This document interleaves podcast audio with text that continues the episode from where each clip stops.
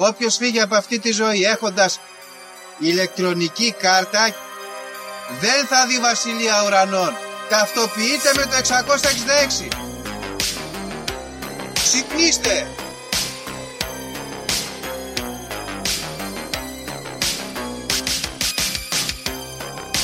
Αν διαβάζεις, ας πούμε, τα σύμπαντα είναι άπειρα. Εγώ σου λέω είναι 7. Γιατί; Γιατί αυτές ενηλώσουν.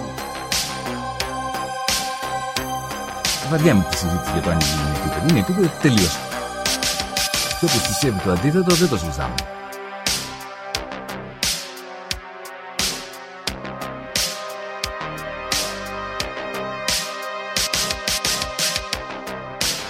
επειδή ανέβηκε στον ημιτό και του τόπου ένας εξωγήινος.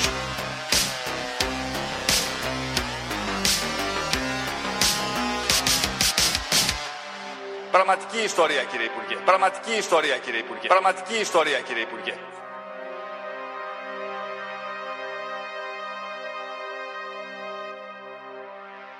Φίλες και φίλοι της Λέξης των Συνωμοσιών, καλώς ήρθατε σε ένα ακόμα επεισόδιο. Είμαι ο Δήμος και όπως πάντα μαζί μου ο φίλος μου ο Γιώργος. Γιώργο, πώς είσαι, τι κάνεις σήμερα; Γεια σου Δήμο, τι κάνεις, καλά εδώ, στην Ηλιόλου στη Κέρκυρα. Εσύ εκεί στην Αθήνα; Εδώ μας έπιασε η Μπάρμπαρα, έρχεται Μπάρμπαρα.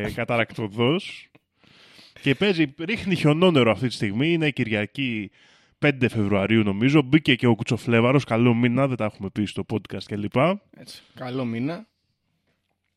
Και έρχεται, λέει, εδώ έρχονται χιόνια. Μάλλον στα βόρεια έχει χιονίσει. Μάλλον θα χιονίσει και πιο στο κέντρο για να δούμε. Μακάρι να το στρώσει. Γιατί, Γιώργο, είναι ένα μαγευτικό τοπίο η Αθήνα όταν έχει χιονίσει. Γιατί δεν κάνει κανένας τίποτα. Δεν είμαστε σαν τους βόρειους που πάνε στις δουλειές τους με χιόνια και ιστορίες. Εδώ όταν χιονίζει είναι εθνική αργία. Έτσι, μπράβο. Αυτό είναι πολύ καλό να γίνεται και επίσης εγώ λέω να χιονίσει, ελπίζω να χιονίσει και εδώ στην Κέρκυρα, να κλείσουν οι δρόμοι, να εγκλωβιστώ ας πούμε στην εθνική παλαιοκαστρίτσα, να έρθει ο Μητσοτάκης να δώσει 2 χιλιάρικα. Ναι. Όπως πέρυσι. Και Ωραία. για να το αποφύγουν αυτό, έβλεπα χτες, είδα, είναι μια από τις σπάνιες φορές που είδα ειδήσεις Γιώργου κανονικά. Πω, και πω, έδειχνε πω. στις ειδήσεις ότι για να μην έχει κόγκσες σαν την άλλη φορά και τους ζητάνε λεφτά και μαλακίες και αγχώνεται, έχει Ναι. βγάλει, λέει, τους τροχονόμους, αυτούς τους μπάτσους δηλαδή με τα κίτρινα φανελάκια που φοράνε, και τους έχει βγάλει να ενημερώσουν, λέει, τον κόσμο ότι άμα δεν έχει τα λυσίδες μαζί, θα φάτε πρόστιμο. Και δεν το έχω ξαναδεί εγώ αυτό, να έχεις βγάλει κόσμο για ενημέρωση, ας πούμε, ότι θα φάτε πρόστιμο αύριο. Τι, αυτό δεν το κατάλαβα. Δηλαδή από μπροστά πρέπει να έχω αλυσίδες. Δεν είναι περίεργο. Ναι, λέει και είναι Ναι. νόμος. Λέει από Οκτώβρη μέχρι Απρίλη να έχεις αλυσίδες μαζί και στο αυτοκίνητό σου δεν τον ήξερα και εγώ στις ειδήσεις το άκουσα χτες. Κα- Δηλαδή, συγγνώμη τώρα, εγώ τον Αύγουστο πρέπει να έχω αλυσίδες στο αυτοκίνητο; Όχι, όχι, από Οκτώβριο έως Απρίλιο. Α, από Οκτώβριο έως Απρίλιο. Εντάξει, οκ. Ναι, εντάξει. Δεν τον ήξερα ούτε εγώ αυτό το νόμο. Δεν έχω αλυσίδε στο αυτοκίνητό μου, αλλά εγώ κινούμαι στα νότια. Εκεί, άμα χιονίσει, πάλι τα κλείνουμε όλα. Δεν την παίρνουμε χαμπάρι. Μπράβο. Μάλιστα. Λοιπόν, για να δούμε τώρα. Ε, Είναι ε, το πρώτο επεισόδιο σε σχέση με τα προηγούμενα τρία, νομίζω, που έχει περάσει μία εβδομάδα, οπότε έχουμε νέα. Έτσι, Ναι, ναι, έχουμε ναι. νέα. Έχουμε νέα. Και επειδή τα κοίτασες, για πες τίποτα. Λοιπόν, να αρχίσουμε με ελληνικά θεματάκια. Ε, έγινε εδώ, λέει, ένα πιάσανε τον ε, γιο του βουλευτή της Νέας Δημοκρατίας. Δεν ξέρω αν είναι και υπουργός του Θεοδωρικάκου. Υπουργός Προστασίας Πολίτη δια έβλεπα σήμερα στον αυτιά. Μμμ. Πολύ ωραία. Ε, τον πιάσανε, λέει, σε μια παρέα που είχαν κάτι τσιγαριλίκια εκεί, κάτι αυτά, ρουφάγανε σαν σαύρες και τέτοια. Μμμ, μμμ. Και έχει γίνει, λέει, ολόκληρο θέμα τώρα. Ε, και εγώ ήθελα να σχολιάσω δύο πράγματα σε αυτή την είδηση. Πρώτον, Ναι. ότι δεν γίνεται να βρίσκουμε νέα παιδιά με ένα τσιγάρο και να τα τρέχουμε από εδώ από εκεί στις αστυνομίες, λες και είναι εγκληματίες, επειδή αποφάσισαν να πειραματιστούν έτσι με μια ουσία, ξέρω εγώ, ή οτιδήποτε. Νούμερο ένα αυτό, γενικά. Νούμερο δύο όμως, δεν γίνεται να βγαίνει ο Θεοδωρικάκος και να λέει για το παιδί του στην τηλεόραση, γιατί αν πιάνανε εμένα, ο πατέρας μου δεν θα μπορούσε να βγει να με υποστηρίξει τον αυτιά. Σωστό. Βέβαια, εντάξει, να πω εγώ την αλήθεια. Είδα τη φωτογραφία στο Twitter με τα, τα ευρήματα της αστυνομίας. Η αγέλια ήταν η κατάσταση. Είχαν, ξέρω εγώ, δύο σακουλάκια με μπαφεΐνη. Είχαν, ξέρω εγώ, κάτι σοκοφρέτε. Είχαν, ε, δεν ξέρω, και κάτι άλλα πράγματα τέλος πάντων. Ε, τι να είναι, πω. είναι ωραίο που τα βάζουν σαν κλασικά σύνεργα, ξέρεις. Είχαν και δύο σοκοφρέτες για, τα, για τα ζαρκάδια να πάνε κάτω μετά. Ναι, εντάξει. Και βγήκε ο άνθρωπος και απείλησε έναν αστυνομικό εκεί που πήγε. Γιατί αυτή η ιστορία είναι παλιά, Δήμο. Είναι παλιά αυτή η ιστορία. Τον πιάσανε, ξέρω εγώ, πρόπερς, κάτι τέτοιο. Και κάπως το κουκουλώσανε το ζήτημα. Και τώρα βγήκε ένας από τους κύριους μπάτσους, ο οποίος είναι από τους αδιάφθορους που υποθέτω, και είπε ότι με, με απειλήσανε με τη ζωή μου, με τη δουλειά μου κτλ. για να συγκαλυφθεί η υπόθεση. Και λέω εγώ τώρα, ο κύριος Θεοδωρικάκος προσπαθεί να υπερασπιστεί το παιδί του. Εντάξει, καταλαβαίνω ότι ο δικός σου πατέρας δεν μπορεί να σε υπερασπιστεί με αυτόν τον τρόπο. Αλλά ας μην είμαστε και τόσο σκληροί με τον κύριο Θεοδωρικάκο που θέλει να σώσει το παιδί του από τη φυλακή επειδή είπε τρεις μπάφους. Τώρα είναι λίγο extreme να, να λες το αλλού θα χάσει τη δουλειά σου. αλλά είναι και νεοδημοκράτης τώρα. Δεν κρίνω Όχι, ιδιαίτερα. α, Εγώ ξέρεις τι κρίνω πολιτικά. Ότι άμα θέλεις να υποστηρίξεις το παιδί σου να μην πηγαίνει Μμ. φυλακή επειδή ήπια ένα μπάφου, μπορείς Να περάσεις και ένα γαμμένο περάσεις νόμο. τον νόμο και να κάνεις και ένα καλό στην κοινωνία. Γιατί ρε φίλε, αλλιώς θα γίνουμε Αμερική που τους ετοιμάζουμε στις φυλακές για να φύγουν ε, στο Ιράκ και στο Ιράν Μπράβο. επειδή τους πιάσαμε με μισό τσιγαριλίκι. Α, μπράβο. Εντάξει. Οπότε αυτό είναι καλό, καλό δίδαγμα. Α πούμε, να νομιμοποιήσετε αυτούς τους μπάφους να ηρεμήσουμε. Ίσως, Ακριβώς. ίσως αυτή Και, είναι. νο- και νομίζω και αυτή είναι και η πολιτική θέση και γιατί γουστάρουμε Πασόκ. Γιατί το Μμ. Πασόκ λέει να φτιαχτούμε, αλλά να κάνουμε και κάτι καλό για την κοινωνία. Ενώ δυστυχώς οι πολιτικές μας πλέον είναι μόνο να φτιαχτούμε. Ναι, μπράβο. Πολύ σωστό.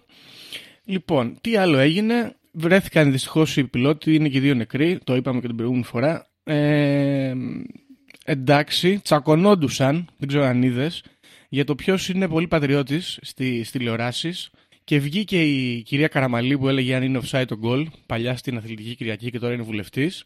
Και έβγαλε μια φωτογραφία του Τσίπρα, όπου λέει τη μέρα που βρέθηκε ο πρώτος πιλότος νεκρός, αυτός λέει γελούς, χαμογελούσε σε κάποια εκδήλωση. Χαμογέλασε ο Τσίπρας, Παναγία μου. Και δίπλα ο βαρεμένος τρελάθηκε, τρελάθηκε εκεί στο Sky και άρπαξε τη φωτογραφία από τα χέρια της και την έσκησε, ξέρω εγώ. Και έγινε πολιτικό ζήτημα για, το, για την σεξιστική επίθεση, λέει, του βαρεμένου, επειδή πήρε τη φωτογραφία. Και αυτά είναι πρακτικές Χρυσής Αυγής κτλ. Θα κάνουμε μια. Εγώ δηλαδή θα κάνω, δεν ξέρω αν θα συντάσσεσαι, μια, μια δήλωση στήριξης στον Γιώργο το Βαρεμένο, που έχει και τρομερό όνομα και τρομερό φυσίκα, ας πούμε. Ε, καλά έκανε που υπερασπίστηκε την τιμή του αρχηγού και πήρε το χαρτί της κυρίας Καραμαλή, γιατί είναι και εμπριστικιά αυτή η κυρία Καραμαλή. Ε, καράτε, ας πούμε. Μερικές φορές καράτε, τα έχουμε ξαναπεί. Βλα- Βλακεία νομίζω στο ντύμβο δύο ανθρώπων που χάσαν τη ζωή τους χωρίς πολύ λόγο Μμ. από ένα άσχημο ατύχημα να κάθονται και να κάνουν πολιτικές μαλακίες νομίζω. Ναι, εντάξει, ακριβώς. εμένα αυτά με στεναχωρούν. Συλληπιτήρια στις οικογένειες των νεκρών και εντάξει. Καλό. Ναι. Μάλιστα. Άλλο έχουμε, άλλο. Τι άλλο έχουμε; Λοιπόν, είπαμε για κακοκαιρία, είπαμε για το συμβάν έτσι με τους πιλότους, είπαμε για τα γασίσια. Νομίζω ένα ενδιαφέρον έχει γίνει στην Αμερική, Γιώργο, δεν ξέρω αν το πήρες χαμπάρι, Τι έγινε; όπου οι Αμερικάνοι έριξαν ένα μπαλόνι κινέζικης Ναι. προέλευσης, Μμ. το οποίο λέγανε ότι ήταν κατασκοπευτικό και έχει γίνει ολόκληρη ιστορία. Τώρα άλλοι λένε για τον Biden ότι καλά έκανες, κολοκινέζοι. Άλλοι Ναι. λένε όχι Biden είναι πολύ επιθετικό, θα, μας, θα σταματήσουν οι Κινέζοι να μας στέλνουν iPhone.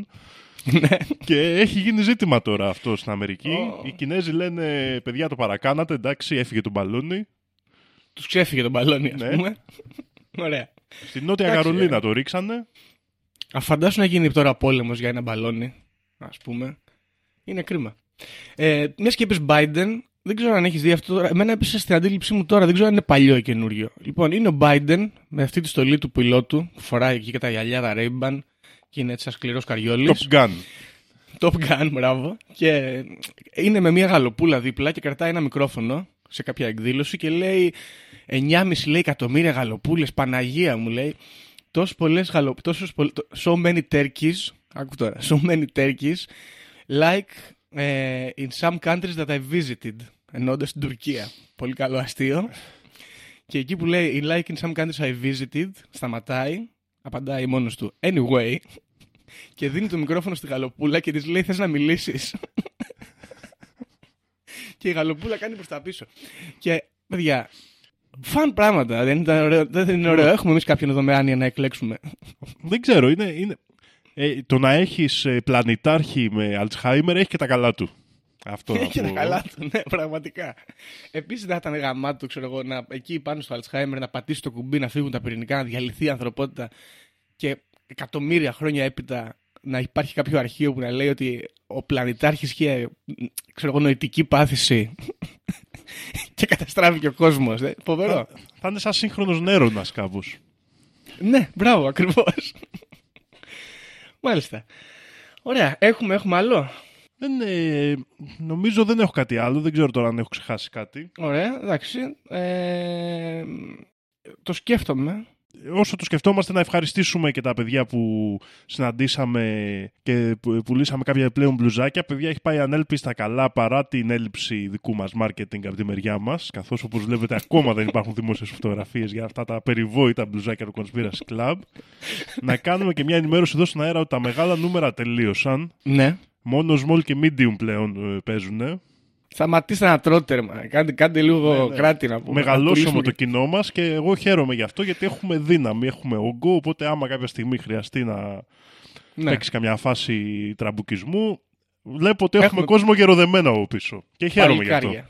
Μπράβο. Και χαίρομαι. Λοιπόν, εντάξει, θα το πω. Δήμο, θα το πω. Η παιδιά κυκλοφορεί το πρώτο, το έλεγα και πριν, το πρώτο ελληνόφωνο Andrew Tate podcast από κάποια παιδιά. Έχει βγει το πρώτο επεισόδιο, είναι πάρα πολύ καλό. Fun, fun stuff. Fun stuff. Περιμένω, το λέω εδώ, να μας ακούσουν να πέσει στην αντίληψή τους. Βγάλετε κι άλλα επεισόδια, να γίνετε πιο hype. Να ανοίξουμε κόντρα, να κάνουμε beef. Να σας κοροϊδεύουμε εμείς, να μας κοροϊδεύετε εσείς, να μας κράζετε, να γίνει φασούλα. Είμαι υπέρ. Οπότε, παιδιά, αν θέλετε να το ακούσετε, Red Pill Pod στο YouTube. Μπείτε να κάνετε εκεί like, να ανεβούν τα παιδιά, να ξεκινήσουμε την κόντρα. Έτσι. Και αυτό, όπως έλεγα και με τον φίλο Θέμη που συναντήθηκα προχθές, αυτή είναι top G, εμείς είμαστε top C. Top conspiracy. Έτσι και Μπράβο. δεν ξέρω πώς θα καταλήξει αυτή η κόντρα. Την οποία τη Λοιπόν. φτιάχνουμε μόνοι μας. Μόνοι μας. Μόνοι Από εδώ μας, τη μόνοι φτιά- μας, την ναι. καλλιεργούμε. Είναι, είναι ανοιχτή πρόταση στα παιδιά να κάνουμε ένα beef. Λοιπόν, ε, τώρα, ε, είπαμε να το κάνουμε, θα δούμε. Έχεις κάποιο τραγούδι, μήπως θες να προτείνεις κάτι; Α, τραγούδι, ε, δεν- το, το είχα ξεχάσει αυτό, Γιώργο. Τι Ωραία. τραγουδάκι μπορούμε να προτείνουμε καλό; Έχω ένα, Ε, θες να το... για- θα για σ' πες, αρέσει, Γιώργο, για πιστεύω. Λοιπόν, έχω τόση ώρα στη γωνιά, μπρος στο παραθύρι σου, λιώνω για χατήρι σου καλέ. Θα με φάει το αγιάζι κι η παγωνιά από τη δική σου απονιά. Είναι το κρύο, είναι το κρύο τσουχτερό, να το αντέξω δεν μπορώ. Κι αν δεν με ανοίξεις να σε δω, θα με βρουν στην πόρτα σου νεκρό. Τραγουδάει ο μεγάλος Χριστάκης, αεκάρα. Και είναι καλό γιατί, οπότε καταλαβαίνετε, θα κάνει κρύο το επόμενο διάστημα. Μπορείτε να το τραγουδάτε, ας πούμε, στους αγαπημένους σας. Ναι, ναι, ναι, ναι. Γιατί είναι ωραίο, ωραίο τραγουδάκι, νομίζω, Γιώργο. Τώρα, Καλό. ειδικά για μας εδώ στην Αθήνα, που έρχεται η Μπάρμπαρα, όπως είπαμε, πιάνει καλά. Πιάνει καλά. Και Πιάνει να πούμε καλά. εδώ άλλο ένα πράγμα που το ξεχάσαμε, τώρα που είπε Σάικ και το θυμήθηκα, ότι θα μας βρείτε σύντομα και στο νοσταλγικό podcast, όπου μιλάμε για το παλαιό ποδόσφαιρο το ορθόδοξο, και τους αγαπημένους μας παλαιούς ποδοσφαιριστές. Και άμα σας αρέσει αυτή η φάση, μπορείτε να μας α- να ανατρέξετε. Νομίζω δεν έχει βγει ακόμα. Όχι, όχι Αλλά- ακόμα. Ναι. Σαν να μάθετε λίγο κλασικοί μπαλίτσα. μαϊντανοί, πάμε όπου μας καλούμε, Ναι, τέλεια. πηγαίνουμε και τα λέμε. Και ότι μα- δεν έχουμε, δεν ξέρουμε πολλά πράγματα, αλλά έχουμε άποψη για πολλά. Ακριβώς. Λοιπόν, και επειδή δεν έχουμε πολλές γνώσεις, αλλά έχουμε απόψεις, Δήμο να μιλήσουμε λίγο για εμφυλίους πολέμους και σκλαβιά. Πώς σου φαίνεται. Μου φαίνεται πολύ ωραίο, Γιώργο. Για πάμε να δούμε τι γίνεται. Ωραία. Λοιπόν, είπαμε και για τον Biden πριν, θα, θα πάμε στην Αμερική. Τι να κάνουμε, θα πάμε στην Αμερική. Και θα μιλήσουμε για μια μυστική ε, κοινότητα, οργάνωση, που το όνομά της λέγεται The Knights of the Golden Circle. Στο είπα και πριν, ότι αυτή η ιστορία εδώ προέρχεται από ένα βιβλίο, έτσι μου έπεσε στην ε, αντίληψή μου, που έχω αγοράσει για μυστικές τέτοιες οργανώσεις και με εντρίγκαρε πάρα πολύ, θα το πω από μπροστά, παιδιά, αυτή η οργάνωση η οποία δημιουργήθηκε, ιδρύθηκε μάλλον το 1854, ε, μετεξελίχθηκε από Knights of the Golden Circle σε Order of the American Knights και αργότερα στην Ku Klux Klan. και ακόμα πιο μετά στο Ku Klux Klan Restored που έχουμε και τώρα. Ε, και αυτό από μόνο του θα έπρεπε ας πούμε να, να τους κάνει πάρα πολύ σημαντικούς. Και το λέω λίγο έτσι από μπροστά. Δεν είναι τελικά τόσο φοβεροί, παρότι έχουν αρκετή επιρροή. Ωραία. Ξεκινάμε από τα ιστορικά γεγονότα. Η Αμερική, πλούσιο κράτος, πλέον ανεξάρτητο, κατά κάποιο τρόπο είναι χωρισμένη στα δύο. Ωραία. Στο βορρά και σε κάποιες πολιτείες του βορρά η οικονομία είναι ε, στηριγμένη στην ε, βιομηχανία και στο εμπορίο όπως είπαμε και πριν. Ε, παράγουν προϊόντα και τα στέλνουν από τα λιμάνια τους, ενώ στο νότο έχουμε καλλιέργειες μεγάλες, βαμβακιού και λοιπόν, οι οποίες όμως ε, στηρίζονται στα εργατικά χέρια των σκλάβων, οι οποίοι εισάγονται από την Αφρική κυρίως. Και από τους ντόπιους πληθυσμούς, έτσι, γιατί έχουμε και σκλάβους από την Καραϊβική, ας πούμε, από την Κούβα, από την Αϊτή, το Dominican Republic και άλλων τέτοιων ε, περιοχών. Στο οποίο να κάνω ένα σχόλιο, Γιώργο, ότι ήδη είχαν εισαχθεί οι μαύροι από τους προηγούμενους απεικιοκράτες. Ναι, Οπότε σωστά. είναι, είναι απλά σαν beat stop, ας πούμε, ανθρώπων από την Αφρική που Μμμ. εμπλέκ, ε, σε- πολλές φορές έτσι εμπλάκηκαν και με τους τοπικούς πληθυσμούς που και αυτοί είχαν σκλαβοποιηθεί, Ινδιάνοι κλπ. Ουσιαστικά τους κάνανε σαν beat stop. Τους είχαν φέρει οι Ισπανοί στη Βραζιλία, τους πήραν από τη Βραζιλία. Τους είχαν φέρει οι Ολλανδοί στο Σουρινάμ, τους πήραν από το Σουρινάμ ας πούμε. Μπράβο. Λοιπόν, οι εντάσεις πριν τον εμφύλιο πόλεμο στην Αμερική υπήρχαν και είχαν δημιουργήσει διάφορες πολιτικές απόψεις. Μία από αυτές ήταν και αιτία του εμφυλίου πολέμου ε, και είχε να κάνει με το πόσο παρεμβατικό θα είναι ας πούμε, το κράτος των Αμερικάνων ε, στην εκάστοτε πολιτεία. Αυτό είναι μια διαμάχη η οποία καλά κρατάει ακόμα και σήμερα. Γιατί στην Αμερική μπορείς να έχεις τοπικούς νόμους σε κάθε πολιτεία, διαφορετικούς και αντίθετους, ας πούμε, αλλά ε, υπάρχουν και νόμοι που διέπουν και πατάνε, ας πούμε, τους νόμους των ε, πολιτιών. Ναι, federal law που λέμε ας πούμε. Federal, ακριβώς. Αυτό λοιπόν στους νότιους δεν άρεσε ιδιαίτερα και υπήρχαν και αρκετοί δημοκρατικοί στις βόρειες πολιτείες οι οποίοι δεν πολύ ψινόντουσαν με αυτή την κατάσταση. Οπότε έχουμε πρώτον την ε, παρεμβατικότητα αυτή της, ε, του κράτους ας πούμε, στις πολιτείες, δεύτερον το ζήτημα των σκλάβων και τη θέση ας πούμε, αυτών των ανθρώπων στην κοινωνία και τρίτον έχουμε αυτή την οικονομική ας πούμε, διαφορά μεταξύ βορρά και νότου οι οποίοι ε, ήταν οι καταλήτες ας πούμε, για να ξεκινήσει ο εμφύλιος πόλεμος. Πριν ξεκινήσει όμως ο εμφύλιος πόλεμος, διάφοροι άνθρωποι στον Νότο είχαν αποφασίσει ότι πρέπει να βρούμε μία λύση πριν τα πράγματα εκτροχιαστούν. Ωραία. Συγκεκριμένα, υπήρχε ένα κίνημα το οποίο λέγεται All of Mexico, All of Mexico Movement, το οποίο είχε την άποψη ότι καλή ιδέα είναι να μπουκάρουμε στο Μεξικό και να το κατακτήσουμε. Ωραία. Και μάλιστα έγινε και ψηλό εμπλοκή στο Μεξικό. Μπήκαν, κατακτήσαν αρκετές περιοχές, φτάσανε μέχρι και την πόλη του Μεξικού, ας πούμε. Ε, εν τέλει, κάπως βρέθηκαν αντιστάσεις στο Κογκρέσο και οι άνθρωποι γυρίσανε πίσω και τους αφήσανε ήσυχους τους Μεξικανούς. Και έχει πλάκα αυτό τώρα, γιατί ο κύριος λόγος για, τους- για τον οποίο δεν θέλανε να κατακτήσουν το Μεξικό, σύμφωνα ας πούμε με τους γερουσιαστές από τη Νότια Καρολίνα και διάφορες άλλες περιοχές τέτοιες, ήταν ότι δεν θέλουμε μη λευκούς. Οπότε δεν τους θέλουμε τους Μεξικάνους. Ωραία. Το κίνημα λοιπόν του All of Mexico δεν πολύ προχώρησε. Αργότερα έχουμε ένα περιστατικό που λέγεται The Filibuster War ή Filibuster Affair όπου Αμερικάνοι μισθοφόροι υποκινούμενοι από επιχειρηματίες και πολιτικούς μπουκάρουν στην Ικαράγουα για να την κατακτήσουν. Ωραία, το 1855. Και αυτό το πράγμα δεν πάει καλά, δεν τα πολύ καταφέρνουν, πάλι μπλέκονται οι πολιτικοί και βρίσκονται αντιστάσεις και υποχωρούν. Τρίτο ενδιαφέρον περιστατικό είναι το Ostend Manifesto, το οποίο ε, ουσιαστικά ήταν μια ιδέα η οποία έλεγε ότι πρέπει να στείλουμε ένα ultimatum στην Ισπανία ως Αμερικάνοι και να αγοράσουμε την Κούβα. Ωραία.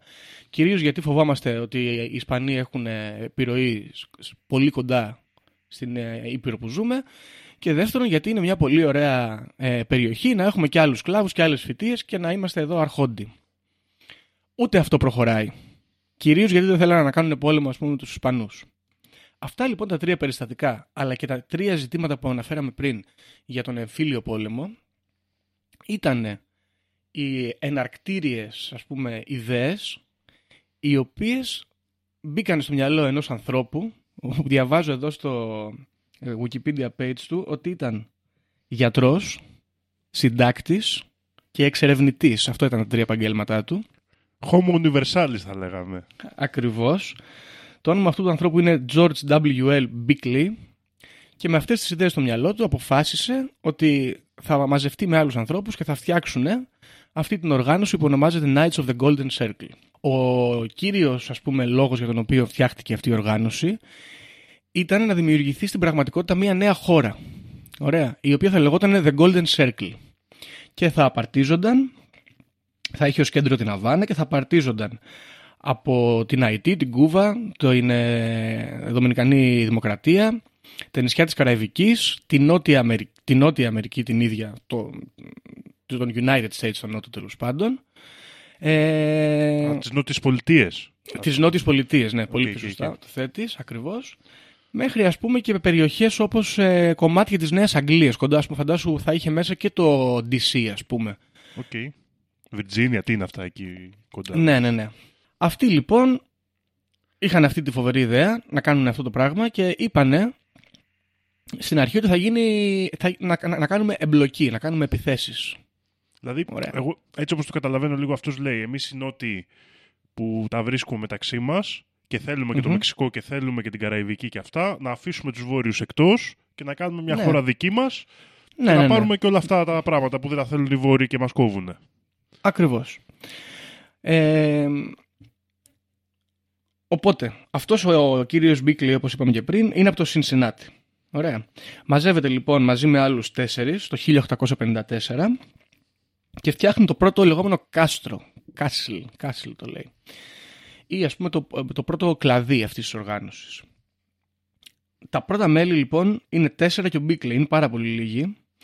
Αλλά αρχίζουν να αυξάνονται το 1855 και φτάνουν στην κορύφωση ας πούμε, του, του recruiting τους το 1859. Παραμένουν όμως μία μικρή, οργ- μικρή σε, σε μέλη οργάνωση. Λοιπόν, ο, ο κύριος Μπίγκλεϊ είχε, είχε μια καλή ιδέα. Ότι δεν θα φέρουμε εδώ πέρα μόνο επιχειρηματίες που έχουμε συμφέροντα οικονομικά κυρίως με βάση τους κλάβους αλλά θα μπλέξουμε και άλλους ανθρώπους και γνωρίζουμε, παρότι τα πρακτικά αυτά δεν υπάρχουν πλέον από ό,τι διαβάζω και έχουμε πάλι μαρτυρίες, ότι κυρίως τα μέλη της οργάνωσης αυτής ήταν πολιτικοί. Και το ενδιαφέρον είναι ότι πολιτικοί δεν είναι μόνο από τον Νότο, αλλά είναι και αρκετοί από, τον, ε, από το Βορρά, από πολιτείες του Βορρά. Καλά, και στο Οχάιο είναι αρκετά βόρεια, δεν είναι. Που είναι το Cincinnati. Νομίζω είναι. Το Δεν, Ohio, δεν θα σου θεωρείται πω- νότια πολιτεία. Ε, το Σικάγο όχι. δίπλα, εκεί δεν είναι το Οχάιο.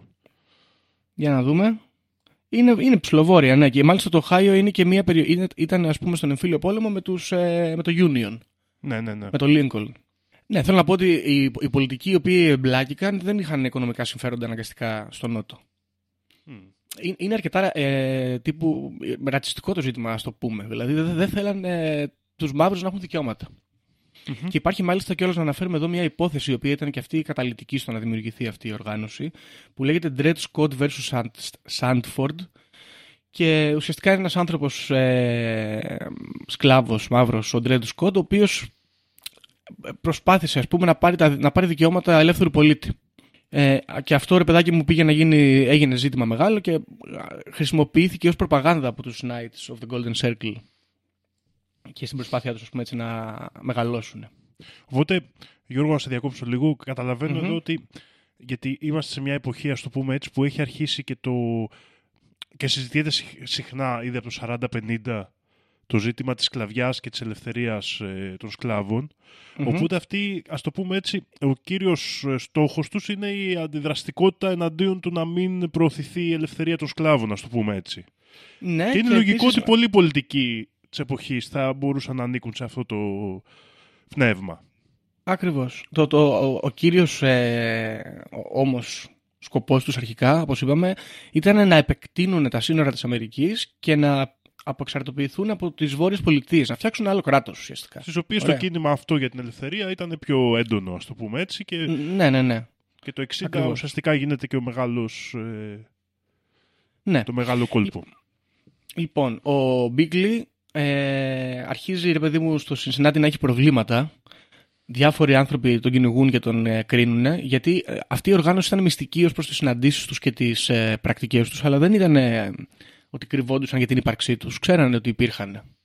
Ήταν, ας πούμε, σαν να λέμε κλαμπ κάλλη, αλλά απλά αυτοί μαζεύονται εκεί πέρα και λένε, ξέρω εγώ, ότι καλή ιδέα είναι τα βόρεια προάστια να γίνουν χώρα, ας πούμε. Κάπως έτσι φαντάσου το. Ωραία. Οπότε αυτοί αρχίζουν να στρατικοποιούνται για να κάνουν αυτές τις επεμβάσεις. Αλλά αυτή η ιδέα, όταν αρχίζει να ε, δημιουργείται ας πούμε η εντύπωση ότι πρόκειται να γίνει εμφύλιος πόλεμος στο τέλος, θα καταλήξουμε να σκοτωθούμε μεταξύ μας, εγκαταλείπεται και οι Knights of the Golden Circle αποφασίζουν ότι έχουν πλέον έναν άλλον σκοπό. Να πάρουν μέρος στον εμφύλιο πόλεμο και να, ε, να παίξουν καταλητικό ρόλο στην ε, νίκη ας πούμε, του Confederacy, των νότιων πολιτι- πολιτιών. Ε, για να καταλάβεις, πριν το- να ξεκινήσει ο εμφύλιος πόλεμος, είχαν 16.000 ανθρώπους, άνδρες, με μάχημους σαν πολιτοφυλακή, σαν στρατό μικρό. Οκ.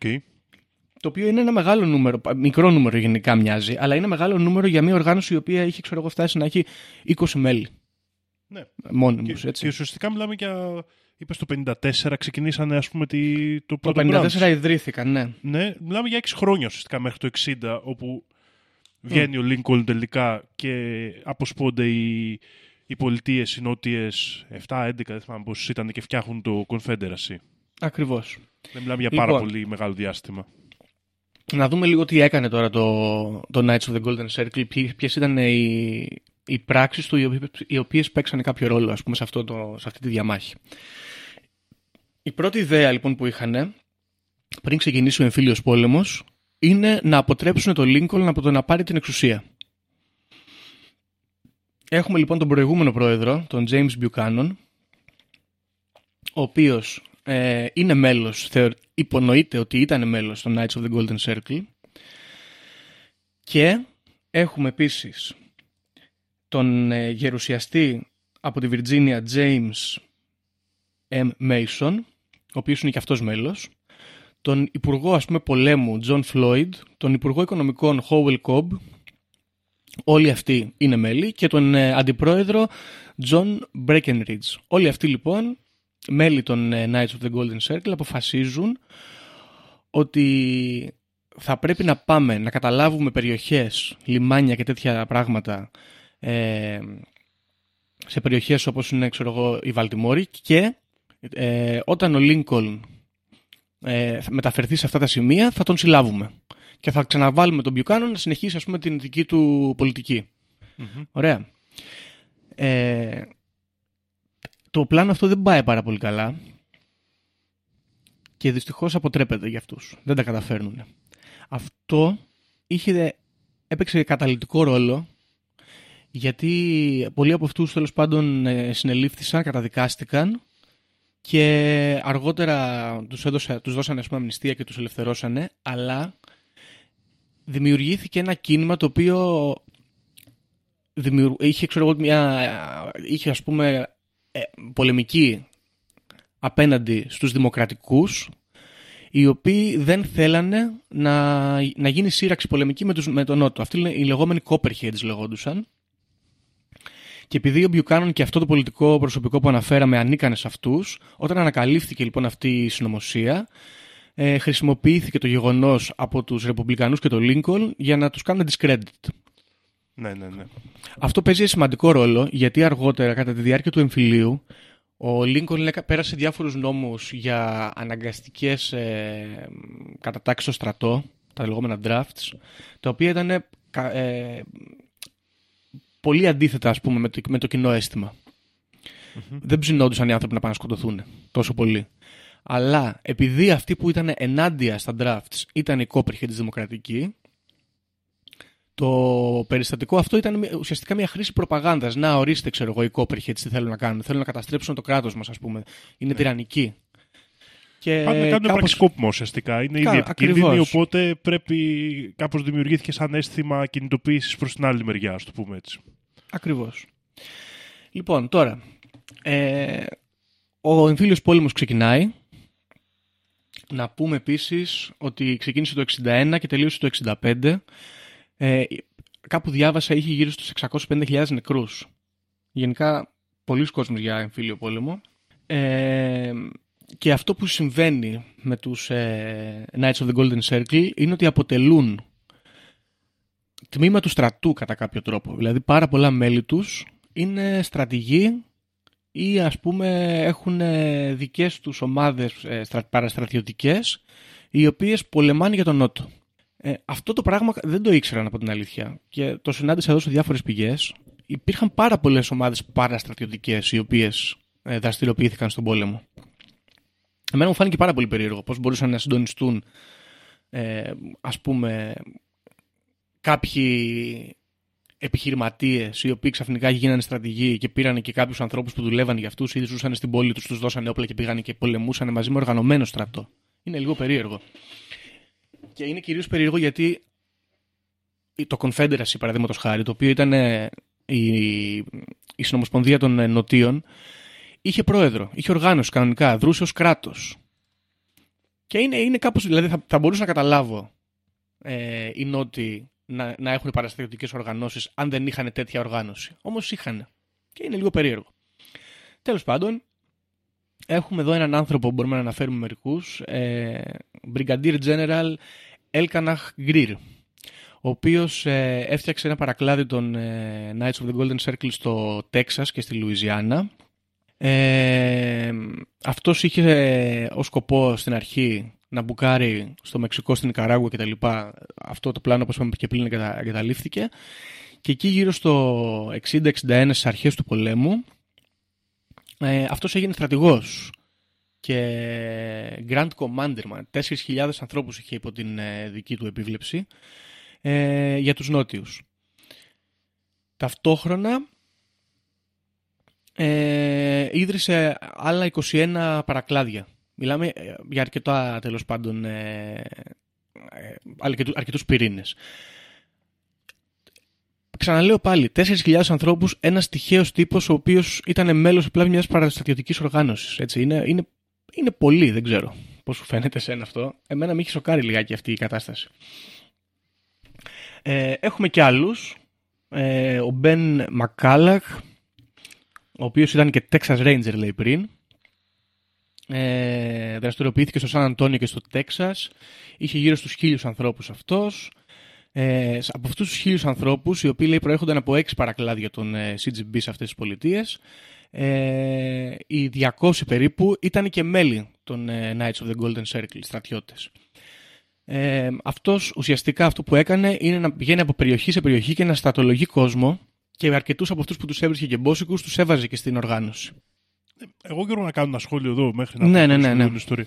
Εγώ παρατηρώ ότι αυτή ήταν μια μυστική οργάνωση η οποία από τη μία μπορούμε να πούμε ότι είχε και πιο μεγάλους σκοπούς από Μμ. αυτά που τελικά αναγκάστηκε με- να ασχοληθεί αλλά ταυτόχρονα δεν έπαιξε και πρωταγωνιστικό ρόλο στον εμφύλιο παρόλο που πολλά μέλη της ήταν κομμάτια του, των δυνάμεων του Confederacy αλλά δεν ήταν ας πούμε ο Jefferson Davis που Όχι. βγήκε πρόεδρος του Confederacy ούτε ο στρατηγός Όχι, Lee όχι. ο πιο Μμμ. διάσημος στρατηγός ας πούμε του, του, των στρατών. Οπότε ουσιαστικά ήταν σαν να είχαν άλλα πλάνα, αλλά λόγω των εξελίξεων και του ελευθεριακού κινήματος για τους κλάβους, ας το πούμε έτσι, αναγκάστηκαν να συνεργαστούν με το Confederacy, αλλά δεν το φτιάξανε και οι ίδιοι, ούτε είχαν κρατέα Όχι. θέση εκεί μέσα. Όχι, όχι. Και τώρα αυτό θα σου έλεγα τώρα. Άλλο, ας πούμε, άλλη πρακτική που είχαν είναι ότι, να, εδώ έχουμε ένα παράδειγμα, ας πούμε, το 1861, δηλαδή στην αρχή του πολέμου, μέλη των ε, υποτών αυτών, μαζί με στρατιώτες του, του Confederacy, επιτίθονται σε ένα κτίριο όπου έβγαζε μια εφημερίδα που ήταν pro-union και την, το Alamo Express, την καταστρέφουν και συλλαμβάνουν τον ιδιοκτήτη τον ε, JP Newcomb.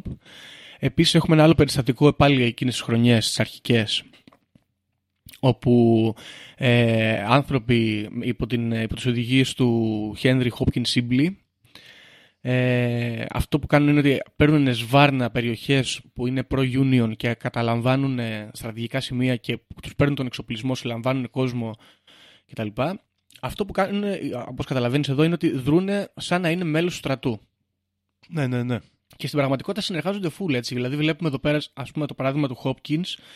Είναι ένας τύπος ο οποίος είναι ε, μέλος της ε, οργάνωσης αυτής και διοικεί ε, στρατό, ο οποίος έχει και μέλη της οργάνωσης, αλλά και κανονικό στρατό.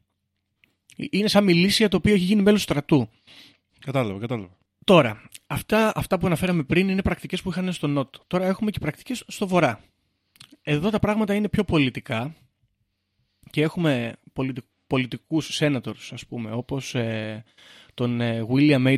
Seward, ο οποίος είναι και Secretary of State, ο οποίος ε, αυτό που κάνει είναι να προσπαθεί να κάνει discredit διάφορους άλλους ε, πολιτικούς και προσπαθεί μάλιστα να τους κάνει discredit με το να λέει ότι είναι μέλη της οργάνωσης. Και γίνεται ένα, ένας μεγάλος χαμός στην κυβέρνηση, όπου κατηγορούν ε, διάφ- διάφοροι pro-union, copperheads και άλλα τέτοια πράγματα ε, τους ρεπουμπλικάνους ότι είναι με τον Νότο, είναι προδότες και δημιουργείται μια ε, εμφυλιακή κατάσταση μέσα στο κόμμα, στους βόρειους. Δηλαδή αυτό είναι πονηρό. Είμαι εγώ μασόνος και κατηγορώ Ναι. τους άλλους ότι είναι μασόνοι. Ακριβώς. Και να βγαίνουν οι άλλοι και να λένε: Όχι, σε παρακαλώ πολύ να ανακαλέσεις. Βγάλε, ξέρω εγώ, έγρα- σου γράψε ένα γράμμα, δημοσιοποίησε το στις εφημερίδες και πες, ξέρω εγώ, ότι πάρ το πίσω. Δεν είναι ανακαλώ όμως γιατί είμαι και εγώ μασόνος και το ξέρω. Έλεγε αυτό. ναι, ισχύει. Α- Άλλο πράγμα που συμβαίνει είναι ότι χρηματοδοτούν κόπριχε δημοκρατικούς οι οποίοι στην πραγματικότητα, για να το αναφέρουμε, ε, θέλανε να σταματήσει ο εμφύλιος. Θέλανε να σταματήσουν τα draft, θέλανε να σταματήσουν ο εμφύλιος και να βρεθεί μια μέση λύση. Η οποία έλεγε ότι εμείς εδώ θα έχουμε νόμους federal, ας πούμε, κυ- ε, πολιτιακούς, οι οποίοι θα απαγορεύουν ε, τη σκλαβιά, ας πούμε στην Καλιφόρνια, αλλά αν θέλεις εσύ στο Τέξας να έχεις ε, σκλάβους, θα επιτρέπεται. Οπότε αρχίζουν να, να δίνουν χρήματα σε αυτούς για να κάνουν καμπάνιες, οι οποίες στοχεύουν κυρίως στα, στο να κοπούν τα drafts, τα στρατιωτικά drafts, και στο να, να, να έρθει ένα γρήγορο τέλος στον πόλεμο και να τους αφήσουν ήσυχους. Αυτό γενικά να το κρατήσουμε λίγο σαν ιδέα. Ότι δεν είχαν μόνο σκοπό να, κατα... να κερδίσουν τους βόρειους και να τους ε, αναγκάσουν ας πούμε, να, να δεχτούν τις πολιτικές τους θέσεις. Τους βόλευε η ιδέα ότι θα λήξει ο πόλεμος και θα μας αφήσετε ήσυχους. Και έχει σημασία αυτό γιατί όπως και πριν στον Νότο που φαίνεται να μπαίνουν μέσα στο, στην κυβέρνηση και στο στρατό οι Knights of the Golden Circle, εγώ καταλαβαίνω ότι στο μυαλό τους είχαν ότι θα, θα τελειώσει ο εμφύλιος με τον ένα ή με τον άλλο τρόπο και αν καταφέρουμε να μην υποταχθούμε στη, στο γενικότερο κράτος το αμερικάνικο, κάποια στιγμή θα μπορέσουμε να υλοποιήσουμε το πλάνο μας, να κατακτήσουμε τις υπόλοιπες περιοχές και να έχουμε περισσότερους σκλάβους. Ελέγχουμε το στρατό, ελέγχουμε και πολιτικούς στο βορρά, μας αφήσατε ήσυχους ή κερδίσαμε και πλέον μπορώ να κατακτήσω το Μεξικό, ας πούμε. Ναι, εδώ η μέση λύση τους βόλευε.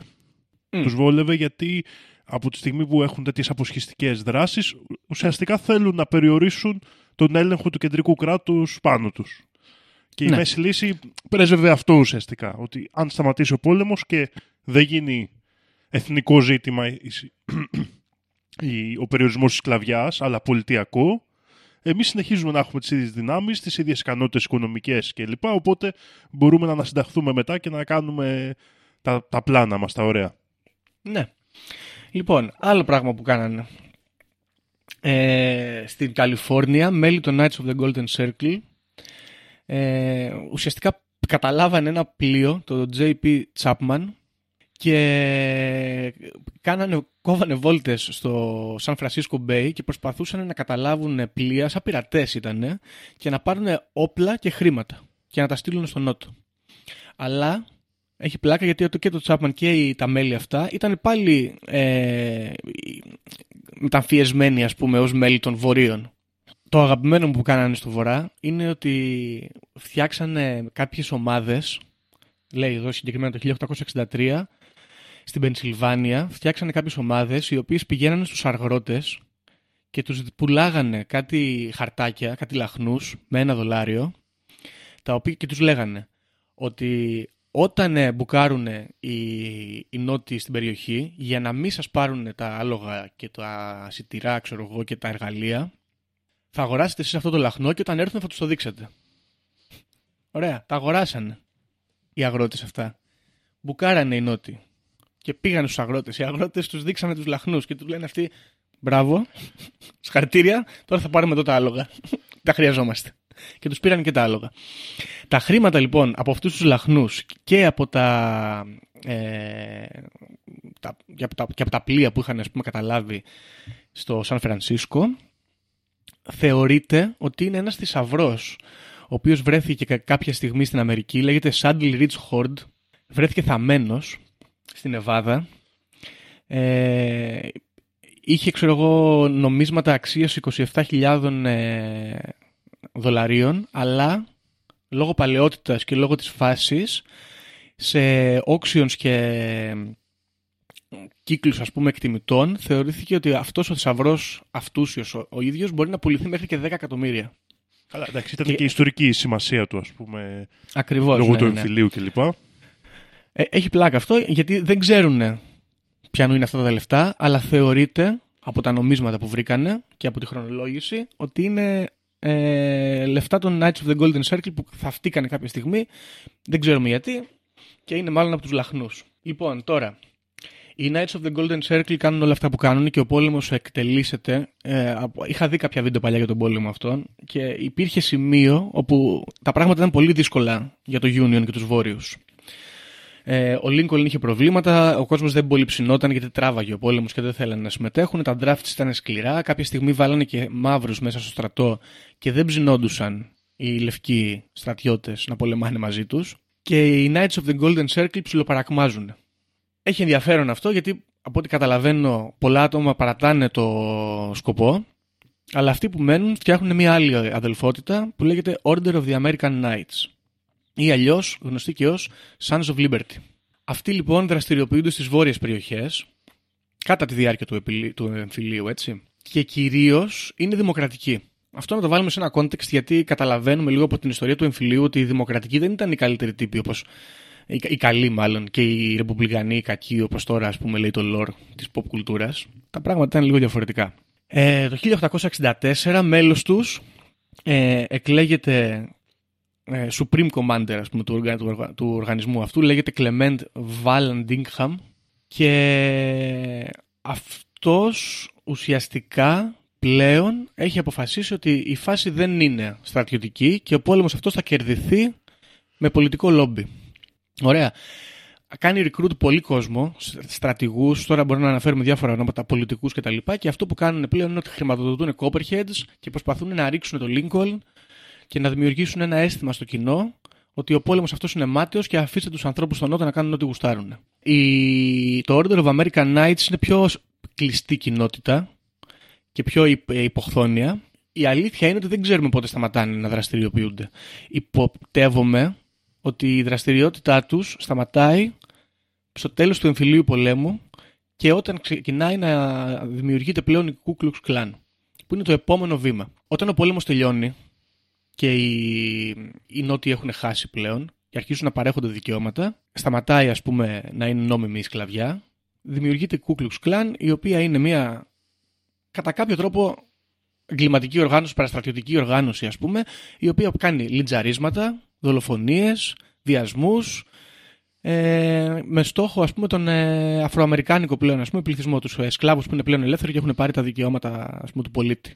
Ναι, ουσιαστικά προσπαθεί να στερήσει παρακοινωνικά και τρομοκρατικά τα δικαιώματα που είχαν δοθεί από το Αμερικάνικο κράτος. Mm-hmm. Σε ένα βαθμό. Δηλαδή, να, λέει ότι το Αμερικάνικο κράτος σου επιτρέπεται να είσαι ελεύθερος, αλλά ταυτόχρονα έχεις την κουκλουξλάν στο σπίτι σου να σε δέρνει όταν προσπαθείς να κάνεις πράγματα τα οποία δεν ταιριάζουν, ας πούμε, Ακριβώς. με το τι πιστεύουν. Ναι, αυτή λοιπόν είναι και η, η, η κατάληξη ας πούμε των Knights of the Golden Circle. Ξεκίνησε από ένα γκρουπάκι ε, επιχειρηματιών και πολιτικών οι οποίοι θέλανε να διατηρηθεί η σκλαβιά και να επεκταθεί η Αμερική προς τον Νότο, τα σύνορά της προς τον Νότο, ή να δημιουργηθεί ένα κράτος το οποίο γουστάρει να έχει σκλάβους και να επεκταθεί αυτό προς τον Νότο και να αποσχιστεί από τις υπόλοιπες πολιτείες. Έγινε μια ε, αργότερα παραστρατιωτική οργάνωση, μετέπειτα μεταξελίχθηκε σε ένα λόμπι πολιτικό το οποίο προσπαθούσε να λήξει τον πόλεμο δημιουργώντας τριβές μέσα στο Ρεπουμπλικανικό κόμμα και στο Βορρά και κατέληξε να είναι μια εγκληματική οργάνωση τύπου Χρυσής Αυγής, η οποία προσπαθούσε να στερήσει ας πούμε τα δικαιώματα των ε, πλέον ελεύθερων σκλάβων με το να τους επιτίθεται και να τους λιτζάρει και να τους σκοτώνει. Μέχρι και σήμερα λοιπόν όπου η Ku Klux Klan υπάρχει ως κλάν restored ας πούμε ε, με, με ένα πιο δημοκρατικό ας πούμε μανδύα, πιο εξευμενισμένο. Ε, Είχα δει μάλιστα και ένα βιντεάκι που είχε πάει ένας μαύρος εκεί σε μια περιοχή, είχε βρει κάποιον ε, μάγιστρο της Ku Klux Klan και κάνανε κουβέντα, ρε παιδί μου, τύπου χαλαρή και του λέγει ο άλλος: Δεν με πειράζεις που είσαι μαύρος, απλά δεν θέλω να μένεις δίπλα μου. Αυτή είναι η φάση. Δεν με νοιάζουν οι γκέις, κάνω ό,τι θέλω στο κρεβάτι τους. Εκεί κατάληξαν οι Knights of the Golden Circle. Λοιπόν, αυτή είναι η ιστορία των ανθρώπων αυτών. Απόψεις. Ε, κοίτα να δεις. Νομίζω ότι ξεκινήσανε με τρελά όνειρα και καταλήξανε να παίρνουν ας πούμε μέρος, δηλαδή κά, κάπως είναι μια οργάνωση η οποία τους ανάγκασε και καλώς πιστεύω εγώ η ιστορία στο να μην ε, μπορούν να κάνουν τα μεγάλα τους όνειρα και να κάνουν κάποια διαχείριση των συνθήκων που πηγαίνανε κόντρα σε αυτούς. Είναι μια αντιδραστική οργάνωση ουσιαστικά, μια συντηρητική με την ε, γενική έννοια που προσπαθεί να καλύψει τα συμφέροντα και τις συνθήκες από τις αλλαγές που έρχονται. Γιατί φαντάζομαι ότι για να ενδιαφέρονται για όλα αυτά είχαν οικονομικό όφελος όλοι αυτοί. Δηλαδή δεν μπορώ να φανταστώ ότι δεν είχαν σκλάβους και θέλανε ιδεολογικά Προφανώς να, και είχαν, να ναι. παραμείνει η σκλαβιά. Ήταν προφανώς κάποιοι γεωκτήμονες, κάποιοι τύποι εκεί πέρα είχαν φοιτίες βαμβακιού και θέλανε να συνεχιστεί ας πούμε η ικανότητά τους να βγάζουν χρήμα άνετα. Ναι. Ε, τώρα, το γεγονός ότι δημιουργείται η Ku Klux Klan, εμένα αυτό μου φαίνεται το πιο ενδιαφέρον, γιατί φτιάχνει αυτή τη λογική που όπως είπες και εσύ έρχεται σ- σήμερα σε εμά μέσα, δηλαδή και στην ελληνική κοινωνία, σαν τη Χρυσή Αυγή και τα αλτζαρίσματα ας πούμε μεταναστών κλπ. Το οποίο κάποιοι άνθρωποι, ρε μαλάκα, χαλάνε τη ζωή τους, χαλάνε τις ώρες τους για να μην ζουν τη ζωή τους κάποιοι άλλοι άνθρωποι. Μμ. Και αυτό είναι, είναι ακραία περίεργο γιατί δηλαδή είσαι χρυσαυγήτης και χαλάς το απόγευμά σου που μπορείς να το περάσεις με τους φίλους σου, την οικογένειά σου, αν έχεις, να περάσεις όμορφα, για να πας να μην αφήσεις τους μετανάστες εδώ να ζήσουν τη ζωή τους. Και δεν, δεν ξέρω, προφανώς θα είχε ξαναγίνει και σε άλλες φάσεις αυτό, αλλά ειδικά στο μικρό επίπεδο, γιατί δεν φαντάζομαι ότι πήγαινε και ο κτήμονα και τα έκανε τα λιτζαρίσματα. Εντάξει, δεν νομίζω, όχι. Πιθανόν, Μπορεί, αλλά- αλλά, ναι, αλλά- δεν νομίζω ότι ήταν ο κύριος όγκος. Όπως Μμ. και στη Χρυσή Αυγή δεν πάει αυτός που έχει συμφέρον, δεν πάει αυτός που είναι εργολάβος και έχει 700 μετανάστες και θέλει να συνεχίσει να τους πληρώνει 5 ευρώ. Ναι. Σωστά. Πληρώνει κάποιο να το κάνουν. Ακριβώς. Και το αστείο της περίπτωσης αυτής είναι ότι. Ε, και το λέω, ας πούμε, γιατί έχω βρεθεί σε αρκετές συζητήσεις και εγώ δεν έχω πρόβλημα να συζητάω με το εθνικιστικό χώρο, να το πω εδώ εξ αρχής. Δεν με πειράζει. Μια χαρά μου φαίνεται. Αλλά όταν έρχεται ένας εργάτης Έλληνας και μου λέει πρέπει να φύγουν οι Πακιστανοί γιατί μας παίρνουν τις δουλειές. Λέω ρε φίλε, άμα οι Πακιστανοί έπρεπε να πληρώνονται όσο πληρώνεσαι και εσύ, δεν θα υπήρχε ζήτημα. Ναι, Και δεν καταλαβαίνω πώς μπορείς να πηγαίνεις κόντρα στο συμφέρον σου, γιατί όταν εσύ τρομοκρατείς, όταν βάζεις σε ένα. δημιουργείς ουσιαστικά μια κάστα σύγχρονης σκλαβιάς.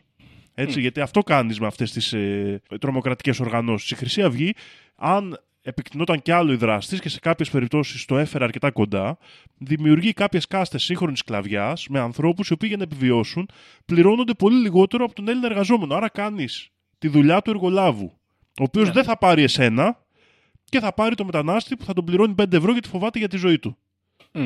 Ναι, ακριβώς. Ξέρεις τι είναι το, το, εδώ στο, στο συγκεκριμένο παράδειγμα, γιατί η Χρυσή Αυγή, ας πούμε, δεν ήταν μια μυστική οργάνωση πριν.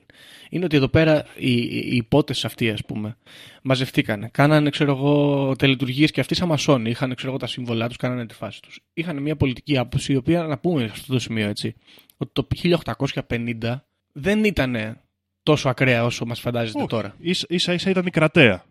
Ήταν κραταιά, ακριβώς. Ωραία, και, και λέγανε αυτοί, δεν καταλαβαίνω ποιο είναι το πρόβλημά σου. Ξέρω εγώ, έχω πέντε αγελάδια, πέντε άλογα και πέντε μαύρους και δουλεύουν.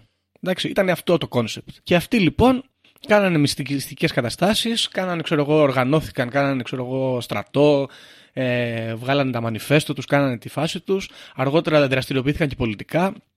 Και στο τέλος καταλήξανε, αφού έχουν χάσει, αυτό είναι το φοβερό, να η δουλειά τους να είναι να πάνε να χαλάνε τη φασούλα των άλλων ή να τους σκοτώνουν ακόμα χειρότερα, χωρίς αυτό όμως να, να δημιουργεί κάποιο αποτέλεσμα. Έτσι, γιατί η Ku Klux Klan, παραδείγματος χάρη, δεν είχε. Ε, νομ- δεν νομίζω ότι οι άνθρωποι οι υψηλόβαθμοι είχαν σκοπό να επαναφέρουν ποτέ τη σκλαβιά, ξέρω εγώ, το 1990, το 1960. Θα σου πω ότι πιστεύω σε αυτό και γι' αυτό έκανα και αυτό τον παραλληλισμό με τη Χρυσή Αυγή γιατί θεωρώ ότι ήθελαν να τους κρατήσουν σε μια υποβαθμισμένη κατάσταση στην οποία θα έχουν στην ε, επιφάνεια τα δικαιώματα που τους δίνει το Αμερικάνικο κράτος αλλά ταυτόχρονα θα είναι θα υποχρεωμένοι να, να εργάζονται με παρόμοιο τρόπο όπως πριν Σωστά. και να μην σκόνουν κεφάλι. Οπότε θεωρώ ότι και πάλι ήταν οικονομικό το ζήτημα. Ναι, για τον, για τον ανώτερο, ας πούμε, στην Ku Klux Klan, μπορεί. Αλλά για τον άλλο τον τύπο τώρα που έχει, ξέρω εγώ, είναι 300 κιλά, έχει ζει σε μια καλύβα σε ένα βάλτο, ε, γαμάει την ξαδέρφη του, Δ- δεν έχει νόημα. Δεν έχει κανένα νόημα. Κοιτάξτε, θα μου πεις τώρα αυτό είναι, είναι το concept του ρατσισμού. Αλλά ε, εδώ που ξεκινάμε, ρε παιδί μου, από κάτι prestigious, ε, π- τύποι ξέρω εγώ, που έχουν δικό τους στρατό, δικό τους ε, λόμπι και καταλήγουν να είναι αυτό. Είναι, ξέρω εγώ, τρελή παρακμή στο τέλος. Στο τέλος τέλος. Ήταν ο τρόπος τους για να κινηθούν, ε, δηλαδή οργανώθηκε ουσιαστικά και όπως, ξέρεις ποιο είναι το πρόβλημα εδώ, ότι ο ρατσισμός υπήρχε ήδη πριν. Γιατί Μμ. ε, πρέπει να περάσεις σαν ε, ιδεολογία για να μπορέσεις να αντέξεις το γεγονός ότι συνεργάζεσαι ή έχεις γείτονά σου ή βλέπεις έναν άνθρωπο στον οποίο του φέρονται σαν ζώο. Οπότε μπορούμε να πούμε ότι ήταν εύκολο αυτός ο τυχαίος τύπος που δεν είχε συμφέρον να μπει σε αυτή τη λογική γιατί την είχε ήδη μέσα του γιατί κάπως πρέπει να δικαιολογηθεί στην κοινωνία το γεγονός ότι αυτός ο άνθρωπος είναι κατώτερος, είναι υπάνθρωπος και άρα πρέπει να ζει έτσι. Άρα, ξέρεις, είχε καλλιεργηθεί ήδη η άποψη σε Ναι. όλη την κοινωνία. Επομένως, ήταν εύκολο να του πεις «Μα κοίτα τώρα, μέχρι χτες ήταν σαν ζώο τώρα ξαφνικά έγινε άνθρωπος. Έλα να μας Ναι. βοηθήσεις να τον κρατήσουμε σαν ζώο. Ναι, ναι, ναι, εντάξει, βγάζει απόλυτο νόημα ρε παιδί μου να συμμετέχεις. Απλά αυτό που λέω είναι ότι είναι, είναι, μοιάζει να είναι τρομερή παρακμή ας πούμε, αυτής της οργάνωσης. Και τωρα να, να πω το εξής. Στην Αμερική αυτή τη στιγμή υπάρχουν groups τα οποία είναι σαν να είναι απόγονοι, ας πούμε, των Knights of the Golden Circle, τα οποία είναι, ονομάζονται Neo Confederates, ωραία. Και ουσιαστικά είναι ομάδες ανθρώπων, κυρίως στο Νότο, οι οποίοι υποστηρίζουν ότι η ιδέα της, ε, του, του Confederacy και των Νότιων Πολιτειών ως κράτος είναι μια πολύ ωραία ιδέα. Εντάξει. Και κανείς θα πει ότι αυτοί είναι περιθωριακοί και δεν πάνε καλά και κυρίως θα πει κάποιος ότι αυτοί ε, στηρίζονται πολιτικά από τους Ρεπουμπλικάνους. Ωραία. Για όποιον έχει κάποια επαφή ας πούμε, με τα politics της Αμερικής, κάπως έτσι ας πούμε είναι τα πράγματα. Επίσης κάποιος θα πει ότι μετά από αυτή την ιστορία οι Knights of the Golden Circle τήθηκαν, έτσι χάσανε, πάει, ξέρω εγώ, τον ήπιανε. Και αυτό διαβάζω και σε όλες τις πηγές εδώ πέρα που έχω βρει. Εγώ έχω ακριβώς την αντίθετη άποψη. Ωραία. Οι Knights of the Golden Circle λοιπόν ήταν μια, είπαμε, παραστρατιωτική οργάνωση η οποία αργότερα ως Order of American Knights δραστηριοποιήθηκε ως λόμπι στους Copperheads Δημοκρατικούς. Και αν δούμε πώς έχουμε καταλήξει στην Αμερική να είναι πλέον η κοινωνία, για- ειδικά για ε, λαϊκούς εργάτες ας πούμε, ανθρώπους και ιδιαίτερα ε, όχι λευκούς, θα δούμε γκαιτοποιημένους ανθρώπους που δουλεύουν, ξέρω εγώ, μαύρα σε δουλειές, πληρώνονται ελάχιστα λεφτά, εγκλωβίζονται σε ένα σύστημα υγείας και σε ένα εργασιακό σύστημα το οποίο δεν τους επιτρέπει όχι να, να αλλάξουν τάξη, αλλά να, να ξεφύγουν, ξέρω εγώ, οικονομική βαθμίδα, να π- παίρνουν, ξέρω εγώ, διπλάσια χρήματα. Δεν παίζει αυτό. Ε, λειτουργούν ως ε, κινητήριος μοχλός για να κινείται μαύρο χρήμα και παράνομες δραστηριότητες όπως ας πούμε τα ναρκωτικά. Είναι ο νούμερο ένα άνθρωπος ο οποίος θα συμμετέχει στο στρατό για να φύγει από τη φυλακή, για να, να, να πληρωθεί λίγο παραπάνω και θα πάει να σκοτωθεί σε μια ξένη χώρα. Και οι άνθρωποι οι οποίοι κυρίως έχουν κάνει τους πολέμους στην Αμερική και έχουν περάσει νόμους οι οποίοι φυλακίζουν ε, αυτές τις μειονότητες ή τις κάνουν να αγκαιτοποιούνται, είναι δημοκρατικοί. Εντάξει, και είναι, αυ- γι' αυ- γι' αυτό κάπως με ιντριγκάρει λίγο αυτή η οργάνωση, γιατί είναι σαν να γίνανε τόσο mainstream και τόσο μυστικοί που πλέον ξέρω εγώ είναι ο Bill Clinton. Και αυτό έχει ένα, ε, ένα ενδιαφέρον γιατί ως- μα, ξέρεις, η πρώτη όψη λέει ότι τώρα αυτή είναι η Ku Klux Klan, είναι κάτι ρεπουμπλικάνοι κακομύρδες που τους κάνει ντοκιμαντέρ το βάζει και γελάμε. Αλλά μήπως δεν είναι αυτή αυτό; Μήπως είναι ξέρω εγώ η Hillary Clinton και το Clinton Foundation η μεταξέλιξη των Knights of the Golden ε, Circle; Σίγουρα μπορούμε να πούμε ότι κάποιες ιδέες ε, τόσο της, α, της αρχικής οργάνωσης όσο και της Ku Klux Klan τις πήρε η mainstream πολιτική και είδε ότι ήταν καλές. Αυτό σίγουρα μπορούμε να το πούμε και ε, είναι προφανές αυτό αν δούμε ότι από το τέλος του εμφυλίου 1865 φτάνουμε έναν αιώνα μετά που έχουμε πάλι αιματηρές συμπλοκές για τα δικαιώματα των μαύρων στην Αμερική και συζητήσεις ακόμα για την οργάνωση στο 2023 και για το πού και πώς είναι ενσωματωμένες αυτές οι κοινότητες μέσα στην Αμερικάνικη κοινωνία. Μμ. Οπότε σίγουρα κάποια πράγματα τα κέρδισαν. Σίγουρα κάποια πράγματα έγιναν όπως τα ήθελαν. Ναι. Κοίτα, ε, ε, ε, ε, ξέρεις, οι ίδιοι άνθρωποι αυτοί ή οι απόγονοι τους, τύπου ξέρω εγώ, ο Μπίκλεϊ και τα παιδιά του που μπορεί να είχαν ε, φοιτίες και σκλάβους, μπορεί να καταστράφηκαν οικονομικά. Αλλά η ιδέα αυτή πάρθηκε από το, επο- από το πολιτικό κατεστημένο των δημοκρατικών, θα πω εγώ, από το οικονομικό κατεστημένο της Αμερικής, το πήρε ο καπιταλισμός και το έπλασε πολύ όμορφα όπως ξέρει να κάνει και έφτιαξε αυτό το πράγμα που έχουμε τώρα. Και αυτό είναι το στενάχωρο της ιστορίας, ότι θα έλεγε κάποιος, ξέρεις, ότι τέτοιες οργανώσεις πάντα χάνουν. Πάντα τους τρώει το χρονοτούλαπο. Πάντα, ξέρω εγώ, ε, ο, ο, ο, ο εμφύλιος, ας πούμε, αυτός τελείωσε και κερδίσανε οι καλοί, ας πούμε. Ναι, ε, από το 1860, πόσο, 65 που τελείωσε ο εμφύλιος μέχρι το 2023 φαίνεται να είναι καλύτερη η ζωή των ανθρώπων, αλλά φαίνεται να είναι η καλύτερη ζωή των ανθρώπων στο πλαίσιο του καπιταλισμού, που όλων η ζωή είναι λίγο καλύτερη, αλλά όχι τόσο καλή όσο θα έπρεπε και όσο καλή θα μπορούσε να είναι και το πλαίσιο της εκμετάλλευσης παραμένει πάλι ίδιο στο τέλος τέλος και είναι σαν να κερδίσανε τέλος πάντων. Ναι, ναι, ναι, ναι. Αυτό. Ισχύει σε μεγάλο βαθμό αυτό και είναι αυτό. Είναι σαν κάπως να τους φάνηκαν καλές αυτές οι ιδέες και Μμ. κάπως αυτά που έκανε η αρχική Ku Klux Klan μπορούμε να πούμε ότι ήταν σημαντικά για την μετέπειτα εγκαιτοποίηση αυτών των ανθρώπων. Και όχι απαραίτητα μόνο οι πρακτικές τους αλλά και η ιδέα πέρασε και βρέθηκε και μέρος του κόσμου που όπως είπαμε ήταν δύσκολο να αποτινάξει τον προηγούμενο ρατσισμό που είχε καλλιεργηθεί. Και γιγαντώθηκε αυτό το πράγμα γιατί μετράει και αυτό, μετράει και η κοινωνική αποδοχή. Και όταν βρίσκεις πατήματα ε, σου είναι ακόμα πιο δύσκολο. Δηλαδή το, τα συντηρητικά αισθήματα αυτού του τύπου όταν βρίσκουν και πατάνε καλλιεργούνται ακόμα περισσότερο. Μμ. Το άλλο στοιχείο, Γιώργο, εγώ που θέλω να σχολιάσω σε αυτή την ιστορία είναι πως ε, υπάρχει και η άλλη ιδέα στο Confederacy και που φαίνεται λίγο και σε αυτή την οργάνωση η οποία είναι να μην κάνει το κράτος των άλλων περιοχών ό,τι θέλει σε εμάς. Και αυτό είναι ενδιαφέρον γιατί υπάρχει ακόμα σαν λογική και νομίζω οι πιο σύγχρονοι Confederates προσπαθούν να αποφεύγουν να μιλάνε για τη σκλαβιά, αλλά περισσότερο για αυτό το κομμάτι. Μμ. Ότι υπάρχουν τα κέντρα των πλουσίων, ας πούμε, στη, στην Καλιφόρνια και στη Νέα Υόρκη και λένε σε όλες τις άλλες εμάς νότιες πολιτείες τι να κάνουμε και δεν σκέφτεται κανένας το συμφέρον μας. Και αυτό είναι ενδιαφέρον κομμάτι γιατί με αυτό εγώ ψηλοσυμφωνώ και το βλέπουμε ότι το έχουμε εισάγει και στην Ευρωπαϊκή Ένωση. Ναι, είναι αυτό, ξέρεις τι είναι. Ε, είναι αυτό που έχουν στην Αμερική τώρα το Tea Party, αν έχεις δει, Ναι, ναι. με τη σημαία αυτή με το φίδι που λέει Don't tread on me, get off my lawn. Ξέρω, Ναι, ναι, ναι, ναι. Με, αφήστε με ήσυχο. Είναι- Είναι αυτή η ιδέα.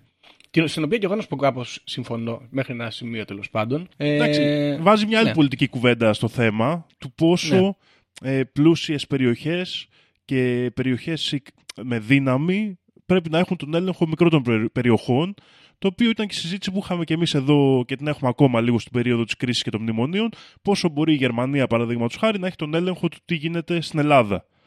Και αν Ναι. αυτός ο έλεγχος είναι για το συμφέρον της Ελλάδας τελικά ή όπως φαίνεται για τις ευρωπαϊκές τράπεζες και τις γερμανικές που πλουτίσανε και εμείς ε, φτωχοποιηθήκαμε. Σωστό.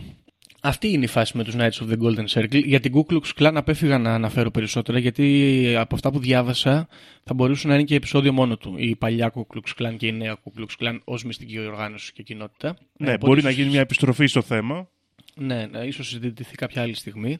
Αυτή είναι η φάση. Τώρα, ε, εγώ θα πω ότι κάπως έτσι αισθητικά, επειδή παίζω για ένα παιχνίδι στρατηγικής που αφ- ασχολείται με πολέμους τέτοιους κρατικούς μεγάλους που αλλάζει τα σύνορα και τέτοια, αισθητικά κάπως μου αρέσει αυτή η ιδέα που λέει εμείς εδώ μόνοι μας πούτσο μας, α, άντε γεια φυλάκια βόρειοι, θα, θα πάμε να φτιάξουμε ένα τρομερό κράτος εδώ, κεντρική Αμερική.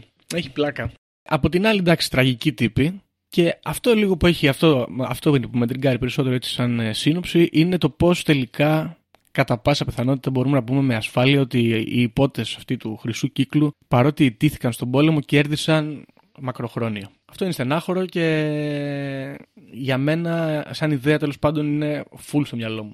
Έχει, έχει εγκαθιδρυθεί. Ναι. Τώρα δεν ξέρω. Εδώ εγώ αυτό βλέπω το στενάχωρο Γιώργο ότι και επειδή οι Αμερικάνοι μετά κέρδισαν τον πόλεμο της παγκόσμιας προπαγάνδας ειδικά εδώ στη μικρή μας χώρα την Ελλάδα Μμμ. ε, εμένα αυτό που με στεναχωρεί είναι ότι σε μια χώρα που ήμασταν κέντρο διερχομένων πάρα πολλών λαών που κατά περιόδους έχουν έρθει, έχουν ζήσει σε αυτό το χώρο που καλούμε Ελλάδα και έχουν, ας το πούμε, όχι ενσωματωθεί με την έννοια ότι ήμασταν κάτι κεντρικό και τέτοιο, αλλά έχουν γίνει κομμάτι της κουλτούρας μας και της παράδοσής μας. Έχουν, δηλαδή, πολύ διαφορετικοί λαοί και εθνότητες, παρόλο που είμαστε μικρό κράτος, έχουν φτιάξει αυτό που είναι σήμερα η ελληνική ταυτότητα, ας το πούμε έτσι. Μμμ. Έχουν αρχίσει και εξάγονται και σε εμάς τέτοιες θεωρίες, τέτοια πράγματα και αυτό είναι που με στεναχωρεί εμένα περισσότερο γιατί εμείς δεν ήμασταν ποτέ χώρα με σκλάβους, ήμασταν οι σκλάβοι, ήμασταν οι, κα, οι κατακτημένοι συνήθως στη ροή της ιστορίας, ειδικά στη μετά Χριστόν ιστορία και μου φαίνεται τελείως, ας το πούμε, δηλαδή να το πω για να πικάρω και αυτούς που έχουν εθνικιστικά ε, εθνήματα, μου φαίνεται αντιελληνικό να είσαι ρατσιστής. Πραγματικά. Ναι, δεν Δηλαδή- ξέρω. Ε, α, εγώ συμφωνώ πολύ με αυτή την ιδέα και τη λέω ε, πάντα όταν συζητάμε το μεταναστευτικό ζήτημα και λένε ότι είμαστε ρατσιστές ως έθνος. Θεωρώ ότι δεν είναι στην κουλτούρα την ελληνική ο ρατσισμός. Είναι πολύ ξένο πράγμα, πολύ εισαγόμενο. Ξέρω εγώ. Είναι, είναι σαν να είναι ο άλλος μαλάκα τώρα να ζει. Ξέρω εγώ. Τι είσαι, πρέπει να είσαι ούφο, ξέρω εγώ, τελείως. Από πού και ως πού. Αυτά στην Γερμανία, ρε μαλάκα. Ξέρω εγώ. ναι, και το στενάχωρο είναι ότι έχει γίνει εισαγωγή αυτών των ιδεών ναι, ναι. Και ναι. ακόμα χειρότερο ότι πέρα από συγκεκριμένες περιπτώσεις και ειδικές, όπως παραδείγματος χάρη οι Ρωμά, οι οποίοι ήταν ε, πάντα εγκαιτοποιημένοι στην Ελλάδα, έχουμε αρχίσει και δημιουργούμε στην Ελλάδα τα σύγχρονα γκέτο. Μμ. Και έχουν αρχίσει και φτιάχνονται τα τελευταία 30-40 χρόνια. Και αυτό είναι πάρα πολύ στενάχωρο και πάρα πολύ άσχημη εξέλιξη για την ιδέα που έχω εγώ τέλος πάντων για την Ελλάδα. Και Μμ. είναι κάτι που με στεναχωρεί βαθιά εμένα προσωπικά και δυστυχώς είναι εισαγωγή από την παγκόσμια αμερικάνικη προπαγάνδα. Ναι, ισχύει. Τέλος πάντων, ας ελπίσουμε ότι θα επικρατήσει το ελάνιο πνεύμα και θα, θα γίνει περισσότερο ενσωμάτωση, λιγότερο εγκαιτοποίηση. Ποιος ξέρει. Ε, ναι, λοιπόν, αυτό είναι το ζήτημα. Δήμο, δεν ξέρω αν έχεις να προσθέσεις κάτι άλλο περαιτέρω. Όχι, ωραία ιστορία. Πιάνουμε κομβικά σημεία της ανθρώπινης ιστορίας που δεν τα ξέρουμε και τόσο καλά γιατί είναι σχετικά σύγχρονα, αλλά μας επηρεάζουν άμεσα. Γενικά, τέτοια πράγματα δεν τα έχουμε διδαχθεί ιστορικά. Δηλαδή, εγώ τώρα κοιτούσα κάποια πράγματα για τον εμφύλιο πόλεμο έτσι όπως το συζητούσαμε της Αμερικής και βλέπω πόσο μπερδεμένα τα έχω στο μυαλό μου. Θυμάμαι Ναι, κάποια ναι. κομβικά, αλλά είναι αλήθεια ότι είναι σημαντικά πράγματα που ήταν καταλητικά για την εξέλιξη των γεγονότων της ανθρωπότητας της σύγχρονης Ισχύει. εποχής του 20ου αιώνα κλπ. Και κρίμα που ξέρεις, βλέπεις κάποιες φορές κάποιες ε, δυνατότητες, κάποιες ευκαιρίες για το μέλλον της ανθρωπότητας και πώς ουσιαστικά εκεί που φαίνονται ελπιδοφόρες χάνονται. Και κρατιέται Ναι. το κακό μόνο, γιατί και οι Ρεπουμπλικάνοι την περίοδο του εμφυλίου περάσανε κακά πράγματα, όπως τα υποχρεωτικά drafts και αυτή τη, τη μιλιταροποίηση ας πούμε του Αμερικάνικου κράτους, το οποίο έμεινε. Δηλαδή από τα καλά Μμ. πράγματα που θέλανε να κάνουν, κρατήσαμε το κακό κάπως. Κρατήσαμε Ναι. τη μαλακία. Εντάξει, τώρα νομίζω ότι είναι, είναι λίγο ξέρεις, αφελές να πούμε ότι είχαν κα- καλές προθέσεις. Οποιοδήποτε από αυτούς εκεί πέρα, έτσι. Γιατί αυτός ο πόλεμος ήταν ένας οικονομικός πόλεμος ξεκάθαρα. Είναι από τους πολέμους που τουλάχιστον στο δικό μου το μυαλό έπαιξε πολύ μικ- μικρό ρόλο η, η ηθική, ας πούμε, Ναι, σίγουρα. των ανθρώπων. Ήταν πολύ πιο ε, οικονομικό το ζήτημα. Απλά είχε καλό αποτέλεσμα, ρε παιδί μου, γιατί όταν λες ότι Ναι. αυτός έχει σκλάβους, εγώ δεν έχω, ας καταργήσουμε τη σκλαβιά. Είναι το μια καλή κίνητρό σου ιδέα. δεν είναι καλό, αλλά είναι καλή Ναι. ιδέα αυτό. Ναι, ναι, σωστό. Τελικά βέβαια δεν πήγε και τόσο καλά όσο θα μπορούσε. Ναι, σωστό. Συμφωνώ. Μάλιστα. Ωραία. Λοιπόν, φίλες και φίλοι, αυτά ήταν τα πράγματα. Μπορεί να επανέλθουμε στο ζήτημα να- και να μιλήσουμε για την Ku Klux Klan κάποια στιγμή. Ξανά, να το πούμε άλλη μια φορά, δεν είμαστε πολύ well versed στον Αμερικανικό εμφύλιο. Μπορεί να έχουμε πει και κάποια πράγματα διαφορετικά από ό,τι είναι. Άμα έχετε διορθώσει, στείλτε μας κανένα μήνυμα να μας τα πείτε, θα τα αναφέρουμε στο επόμενο επεισόδιο. Ε, νομίζω με αυτά θα σας αφήσουμε και θα τα πούμε την επόμενη εβδομάδα. Για χαρά. Όποιος φύγει από αυτή τη ζωή έχοντας ηλεκτρονική κάρτα δεν θα δει βασιλεία ουρανών. Ταυτοποιείτε με το 666. Ξυπνήστε!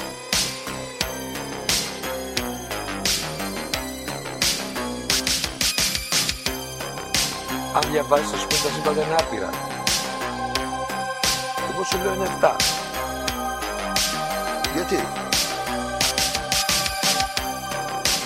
Γιατί αυτές είναι οι γνώσεις μου. Βαριάμαι τη συζήτηση για το αν η γη είναι επίπεδη. Είναι επίπεδη, τελείωσε. Και όποιος πιστεύει το αντίθετο δεν το συζητάμε.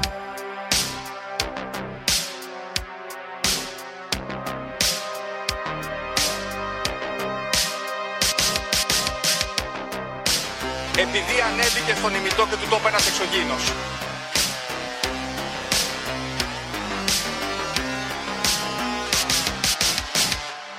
Πραγματική ιστορία κύριε Υπουργέ. Πραγματική ιστορία κύριε Υπουργέ. Πραγματική ιστορία κύριε Υπουργέ.